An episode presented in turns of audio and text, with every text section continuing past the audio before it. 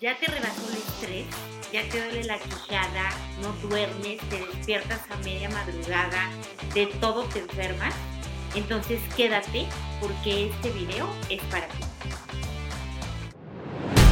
Bienvenidas a Grandiosas, un podcast para recordarte lo grande que eres. Somos Fer y Rocío y nos encanta tenerte de vuelta.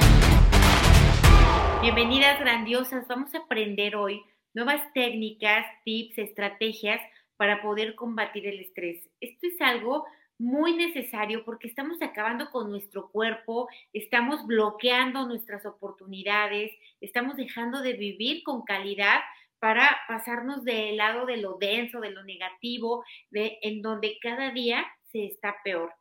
Cuéntanos, Fer, ¿cómo estás? Bien, muy bien, feliz de estar aquí y encantada con este tema, porque yo creo que el, el estrés son de esos como enemigos silenciosos que nos van lastimando poquito a poquito y a veces ni siquiera nos damos cuenta que los tenemos.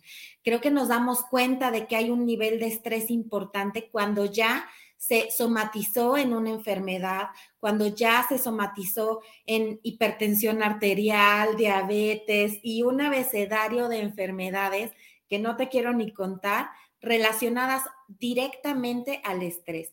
Pero, ¿qué nos pasa con el estrés? Es esta sensación, como bien lo decía Rocío, de que ya tenemos la, o sea, amanecemos y tenemos la mandíbula súper atorada, nos duelen los dientes, o amaneces con las uñas marcadas en la mano, o amaneces toda dolorida de las piernas, de los brazos, de todo el cuerpo, como si hubieras hecho ejercicio. Y en realidad es que dormimos súper estresados.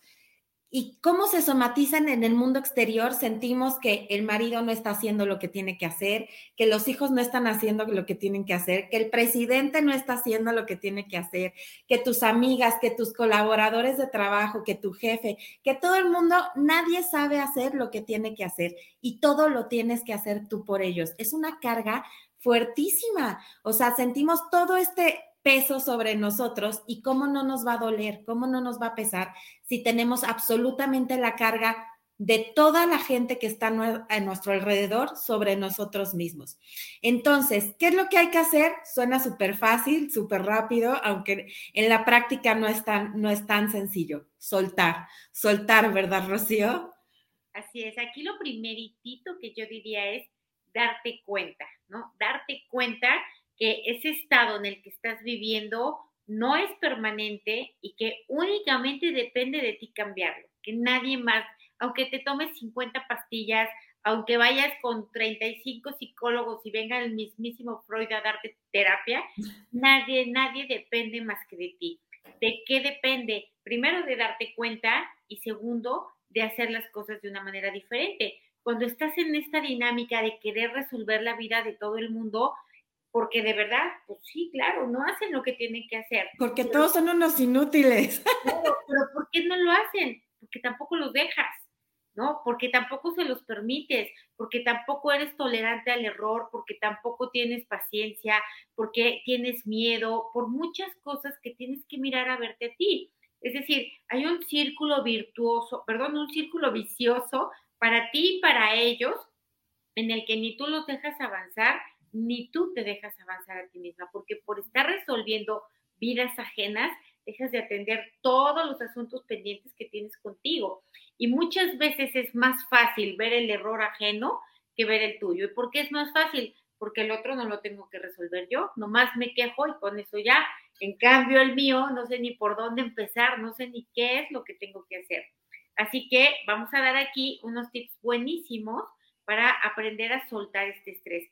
Uno de ellos, el primero para aprender a soltar, es tomar conciencia y relajarte, ¿no? Soltar, permitir, dejar que el otro se equivoque. Si le tocaba sacar la basura y no, y no la sacó, déjala, ¿no? Permitir, ver qué pasa, qué pasa en ti si las cosas no son como tú quieres, a la hora que tú quieres y de la manera en la que tú quieres. ¿Qué pasa? ¿Qué empiezan a hacer los demás? Si tú misma no rompes esta cadena, nadie lo va a hacer. ¿Qué otro tip tienes, Fer?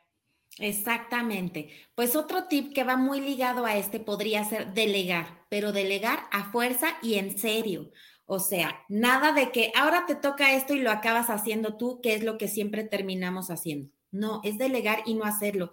Deshacerte de esa responsabilidad por completo. Ya no vas a pensar en eso, ya no vas a estar haciendo nada que tenga que ver con eso. Por ejemplo, digamos una tarea eh, muy sencilla. Tus hijos a partir de hoy van a hacer la tarea solos. Entonces, así se saquen cero en la tarea, tú no vas a volver a sentarte con ellos. Eso es delegar. ¿Por qué? Porque si les digo, ahora van a hacer la tarea ustedes solos y al día siguiente, como vi que sacaron cero, me vuelvo a sentar con ellos, entonces no estoy delegando. Delegar es soltarlo por completo y ya no pensar en eso. Quizás, quizás te va a costar un poco de trabajo al principio, pero con, el, con la práctica y con el trabajo diario, poco a poco vas a ir pudiendo delegar esta, esta tarea y muchas otras hay que ir soltando el control porque el estrés es un exceso de control, de querer controlar a nuestros hijos, al marido, al jefe, al este con el que trabajo, al de la basura, al de la tiendita, a todo el mundo.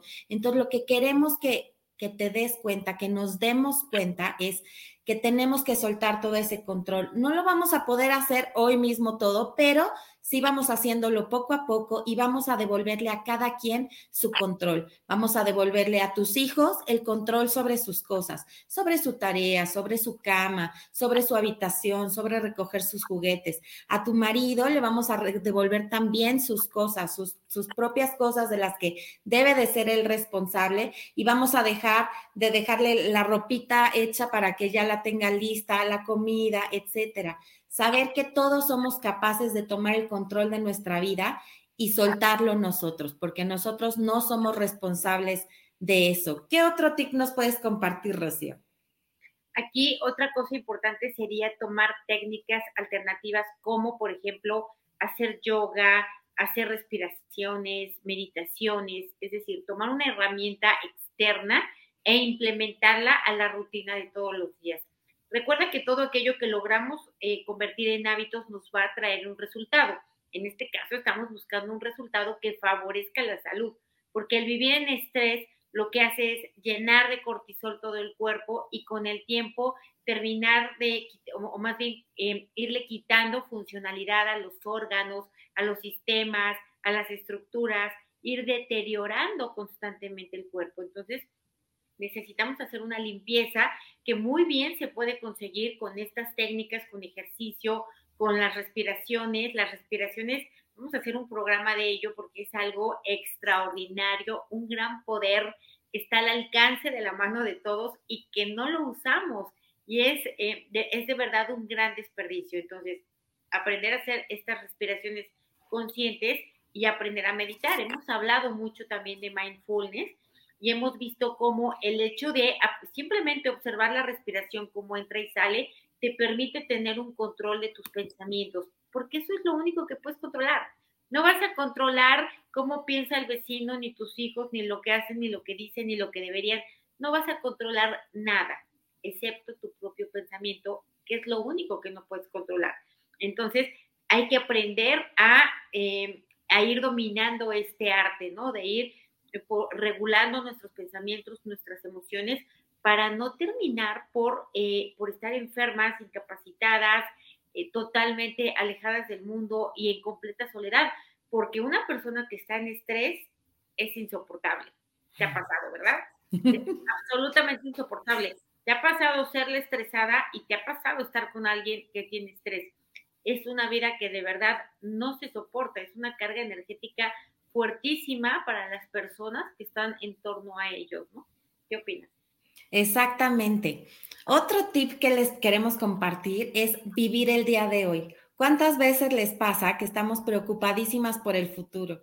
¿Qué va a suceder en el futuro? ¿Dónde voy a trabajar en el futuro? Que si voy a estar en esta casa en el futuro, que es eso y el pasado. No es que si tú hubieras, es que si yo hubiera hecho, etcétera. Nos la pasamos viviendo en el pasado y en el futuro y eso nos causa muchísimo, muchísimo estrés. Entonces, a partir de hoy, trata de vivir hoy ¿Cómo podemos vivir hoy? Me encanta un ejemplo que, hace Rocío que dice, ¿ahorita tienes hambre? No. ¿Ahorita necesitas dinero? No. ¿Ahorita tienes que sacar 10 en ese examen? No.